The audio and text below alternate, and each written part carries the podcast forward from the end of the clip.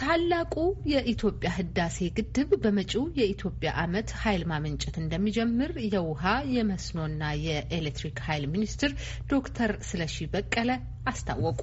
ሚኒስትሩ ከአሜሪካ ድምጽ ጋር ባካሄዱት ቃለ ምልልስ በአፍሪካ ህብረት የወቅቱ ሊቀመንበር የደቡብ አፍሪካ ፕሬዚዳንት ሲርሊ ራማፓሳ አመቻችነት በኢትዮጵያ በሱዳንና በግብጽ መሪዎች መካከል ትናንት በኢንተርኔት የቪዲዮ ግንኙነት የተካሄደው ስብሰባ የተሳካ እንደነበር አመልክተው በቴክኒክና በህግ ጉዳዮች ላይ የሚደራደሩት የሀገሮቹ ባለሙያዎች በአንድ ሳምንት ወይም ከዚያ ብዙ ባልራቀ ጊዜ እንደሚገናኙና በቀሪ ነጥቦች ላይ ስምምነት ላይ ለመድረስ እንዲሰሩ መሪዎቹ መመሪያ ማስተላለፋቸውን ገልጸዋል። ሚኒስትሩ አክለውም ህዳሴ ግድብ ለዚህ አንድ ዓመት እንዲስታቅዶ የነበረውን ውሃ ባለፉት ሁለት ሳምንታት ውስጥ መያዙን እና ግድቡን አልፎ መፍሰስ መጀመሩን ውሃውን የመሙላቱ ስራም ይፋ መሆኑን ተናግረዋል። ሚኒስትሩ አክለውም ህዳሴ ግድብ ለዚህ ዓመት እንዲስታቅዶ የነበረውን ውሃ ባለፉት ሁለት ሳምንታት ውስጥ መያዙንና ግድቡን አልፎ መፍሰስ መጀመሩን ውሃውን የመሙላቱም ስራ ይፋ መሆኑን ተናግረዋል። ዶክተር ስለሺ በቀለን ያነጋገራቸው ሰለሞን አባተ ነው። ሙሉ ቃለ ምልልስ ቀጥሎ ይቀርባል። ክቡር ዶክተር ስለሺ በቀለ የኢትዮጵያ የውሃ መስኖና ኤሌክትሪክ ኃይል ሚኒስትር፣ በቅድሚያ ጤና ይስጥልኝ። እንደምን ዋሉ? ጤና ይስጥልኝ ሰለሞን፣ እንዴት ዋልክ? እግዚአብሔር ይመስገን።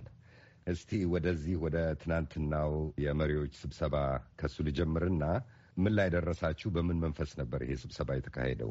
ስብሰባው በጥሩ ሁኔታ ነው የተካሄደው። ያው የደቡብ አፍሪካው ፕሬዚዳንት የወቅቱ የአፍሪካ ህብረት ሊቀመንበር ነበሩ ስብሰባውን የጠሩት። ያው ቀደም ብሎ በተያዘው መርሃ ግብር መሰረት ከሁለት ሳምንት የቴክኒካልና የህግ ማዕቀፍ ድርድሮች ስራ በኋላ ሪፖርት እንዲደረግ በተሰጠው አቅጣጫ መሰረት የአፍሪካ ቢሮ ኃላፊዎች የየሀገራቱ ፕሬዚዳንቶች ማለት ነው የማሊ፣ የደቡብ አፍሪካ፣ የኮንጎ ዲሞክራቲክ ሪፐብሊክ፣ የኬንያ፣ ግብጽ ናቸው አምስቱ የቢሮ አባላት የወቅቱ። ከነሱ ጋር የኢትዮጵያ ጠቅላይ ሚኒስትርና የሱዳን ጠቅላይ ሚኒስትር የተሰበሰቡበት ነው እና በአጠቃላይ እስካሁን ከነሱ ዳይሬክሽን በኋላ የተደረጉትን ውጤቶች የመገምገምና ብዙ ነገሮች ተፈተዋል። ነገር ግን የሚቀሩ ጥቂት የቴክኒክና ወሳኝ የሆኑ የሕግ ጉዳዮች ነበሩና እነሱ ላይ እንዴት መሄድ እንደሚቻል ወደፊት የሚያመላክቱ አቅጣጫዎች ናቸው ሰጥቷል። ከዚህ ውስጥ ለምሳሌ በግድቡ የውሃ ሞላል ጉዳይ ላይ በአጭር ጊዜ ውስጥ በሁሉም ደረጃ የሚደረገው ሙሌት እንደገና አጭር ውይይት ተደርጎ እንዲጠናቀቅና በሱ ላይ ስምምነት እንዲደረስ አንዱ የመጀመሪያው አቅጣጫ ነው። ሁለተኛው ደግሞ ዘለቄታዊ የሚሆነው የወደፊት የውሃ አጠቃቀምና የውሃ ክፍፍልም ቢሆን ሌሎች አማራጭ መንገዶች እንዲታዩ ሁለተኛው ውሳኔ ነው። ያን ደግሞ በተከታታይ በሚደረጉ የወደፊት ድርድሮች እንዲፈቱ የሚል ነው። ክቡር ሚኒስትር፣ በእነዚህ ጉዳዮች ላይ ከዚህ በፊትም በተደጋጋሚ ንግግሮች ሲደረግ ነበረ። በውሃ ሞላል ጉዳይ ላይ፣ በህግ ጉዳዮች ላይ አቃፊ የሆነ ህግ ወይም ገዢ የሆነ ህግም የሚወጣበት ጉዳይ ላይ እና ምንድን ነው የተለየ ተስፋ የሰጣችሁ ታዲያ በዚህ ጊዜ? ይሄ በሁለት ከፍሎ የማየትና አሁን ለጊዜው በጣም አስፈላጊ የሆነ የውሃ ሙሌት ጉዳይ ሙሉ በሙሉ ስምምነት ላይ እንዲደረስ ምክንያቱም ሙሌትን በተመለከተ ብዙ የሚያጨቃጭቅ ከዛ ጋር የተያያዘ የህግ ጉዳይ ስለሌለ ነው። ኦፕሬሽን ላይ በሚመጣበት ጊዜ ግን ከዛ ጋር የተያያዙ የወደፊት የውሃ አጠቃቀምን በተለይ ለላይኛው ተፋሰስ ለኢትዮጵያ ችግር ላይ ሊከቱ የሚችሉ የህግ አንቀጾች ስላሉ በሁለቱም downstream ባሉትም upstream ባሉትም ስታይ የላይኛው ተፋሰስና የታችኛው ተፋሰስ ጋር ሁሉም ወደ ራሱ በኩል እንዲያጋደል ስለሚፈልግ መግባባት አልተቻለም ነበር እና በመጨረሻ እሱ ተለይቶ በቀጣይ ረዘም ባለ ድርድር እና comprehensive በሆነ መንገድ ይታይ። ነገር ግን አሁን ለግድቡ ሙሌት የሚያስፈልገው ስምምነት ይጠናቀቅ የሚል ግብጽ ታሪካዊ መብት ከምትለው አቋሟ የመለሳለስ አዝማሚያ ያሳየችበትና ወደ አዲስ ስምምነት የመግባት አዝማሚያ ውስጥ የገባችበት ሁኔታ ተፈጥሯል። በዚህ ስብሰባ ሌላ አማራጭ እኮ የለም። ኢትዮጵያም የተፈጥሮ መብት አላት። ከግብጽ አይደለም ውሃ የምትጠይቀው ከራሷ ተፋሰስ ውስጥ ነው፣ ከራሷ ግዛት ውስጥ ነው። ስለዚህ ትክክለኛ ሰላማዊ የሆነው መፍትሄ የሚገኘው ሁሉም የሚያስፈልገውን የልማት ሁኔታ በተገቢ ሁኔታ ተገንዝቦ ያንን በሚያማክል መልኩ ተመጣጣኝ በሆነ ደረጃ ልማት መኖር ሲችል ነው እንጂ አንዱ ዜሮ ሌላው ሙሉን የሚጠቀምበት አካሄድ እንደማያዋጣ ግልጽ ነው። አዎ ይሄ ከመርህ አኳያ ትክክል ነው ክቡር ሚኒስትር። ከዚህ በፊትም በተደጋጋሚ ሲባል የነበረ ነገር ነው። ነገር ግን አባይ የኢትዮጵያ የራሷ ውሃ አይደለም፣ ዓለም አቀፍ ውሃ ነው። ስለዚህ በዓለም አቀፍ ሕግ መሰረት ነው በነበሩ ውሎች መሰረት ነው መተዳደር ያለብን የሚል አቋም ነው የያዘችው። ነገር ግን ከዚህ አጠቃላይ ግንዛቤው ውጪ በሆነ መንገድ ግብጽ በግልጽ ያሳየችው የአቋም ለውጥ አለ። ይኸውልህ ሰለሞን፣ የነበሩ ሕጎች የሚባሉት በጣም ሰፊ ናቸው። ውሃውን በምታመነጨው ልክ መከፋፈል አለ። በዛ አኳያ ስትሄድ ውሃው ሙሉ በሙሉ ለኢትዮጵያ ይሆናል። ወይም ደግሞ ያን ውሃ የሚያመነጭ የተፋሰስ መጠን ደግሞ የምትከፋፈልበት ህግ አለ። ያ ሲሆን የተወሰነ ሰፊ መሬት ያለው ሰፊ ውሃ ሊያገኝ ነው። ወይም ደግሞ ቀድሞ የተጠቀመ የሚል ህግም አለ። ወይም ደግሞ እኩል የመከፋፈል እንደ ህዝብ ብዛት የመሳሰሉት በርካታ አይነት doctrine ኦች አሉ ወይም ህጎች አሉ። ለአንተ የሚመቸውን ብቻ ወስደህ ይሄኛው ነው የሚሰራው ማለት አይቻልም። ስለዚህ ሁሉም ህጎችን ማዕከል ያደረገ equitable and reasonable utilization without causing significant harm የሚለው ይህንን አሁን ያሉኝን ክቡር ሚኒስትር ይቅርታ፣ የተስተካከለና ተመጣጣኝ የሆነ ለሁሉም የጎላ ጉዳት ሳያደርስ በማንም ወገን ላይ ማለት ነው።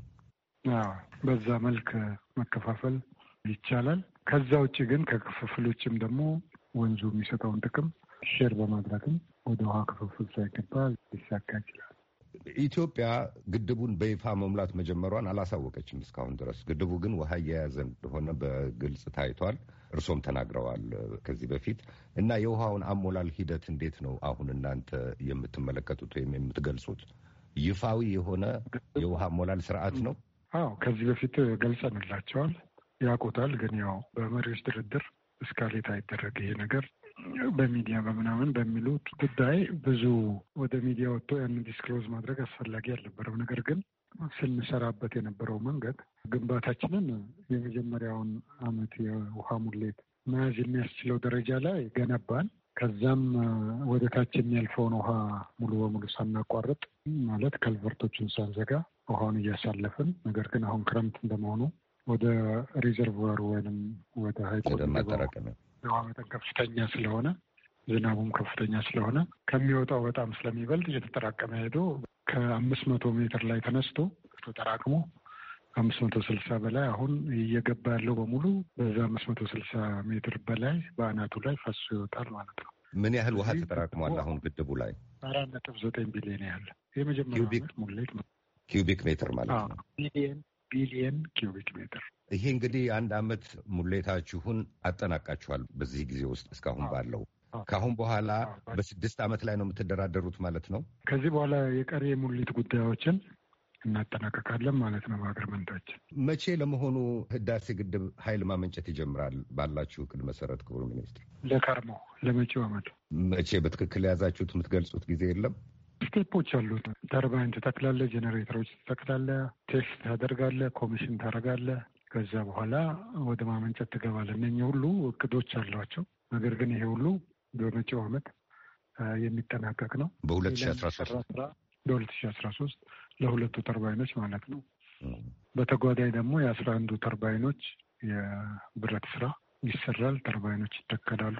የአስራ አንዱ እንድጠናቀቀ ደግሞ የሁለተኛውን አመት ሙሌት ከተሳካልን እንግዲህ በክረምቱ ላይ የሁለተኛውን አመት ሙሌት እንይዛለን ማለት ነው። ሁለቱ ግን ማመንጨት ይጀምራሉ። በዚያ ጊዜ ምን ያህል ኃይል ያመነጫሉ? ስራ ሲጀምሩ design capacity ያቸው መጠናቸው ወደ ሰባት መቶ ሜጋዋት ነው። እያንዳንዳቸው ሶስት ሰባ አምስት ሰባት መቶ ሀምሳ ሜጋዋት ነው።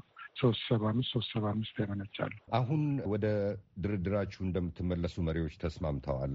መቼ ነው የምትመለሱት? እንግዲህ ያሉት ያው በቅርቡ መጪው ሳምንትም ሊሆን ይችላል፣ በዚህ ሳምንት መጨረሻም ሊሆን ይችላል። ከ African ዩኒየን በሚወጣው communiqué መሰረት እንደገና እንገናኛለን ማለት ነው። ይህንን ጉዳይ ወደ መሪዎች የወሰዳችሁት በውዝግብ አፈታት ስርዓቱ መሰረት ነው? አንድ እርምጃ ተራምዳችኋል ማለት ነው?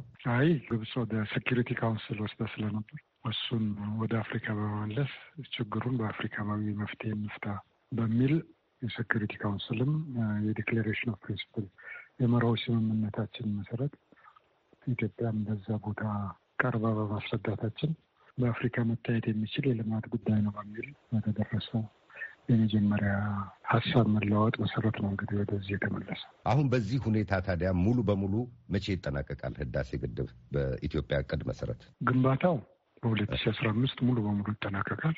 ሙሊቱ ከዚያ አልፎ አንድ ወይ ሁለት ዓመት ሊቀጥል ይችላል። ክቡር ስለሺ በቀለ በጣም ስራ እንዳለቦት ይገባኛል። ስለዚህ ለዛሬ ቀሪ ጥያቄዎቼን ላቆይና በሚቀጥለው ጊዜ መለስባቸዋለሁኝ። ለዛሬ ግን ስለሰጡኝ ማብራሪያ እጅግ በጣም አድርጌ አመሰግናለሁኝ። ስለደረሳችሁበት ደረጃም እንኳን ደስ አላችሁ እላለሁኝ። ስለ ውሃ ሙሌቱም ስለ ንግግሮቹ መግፋትም እግዜር ይስጥልኝ። አሜን። እንኳን አብሮ ደስ አለን። ለሁሉም ኢትዮጵያውያን እንኳን ደስ አላችሁ በልልኝ።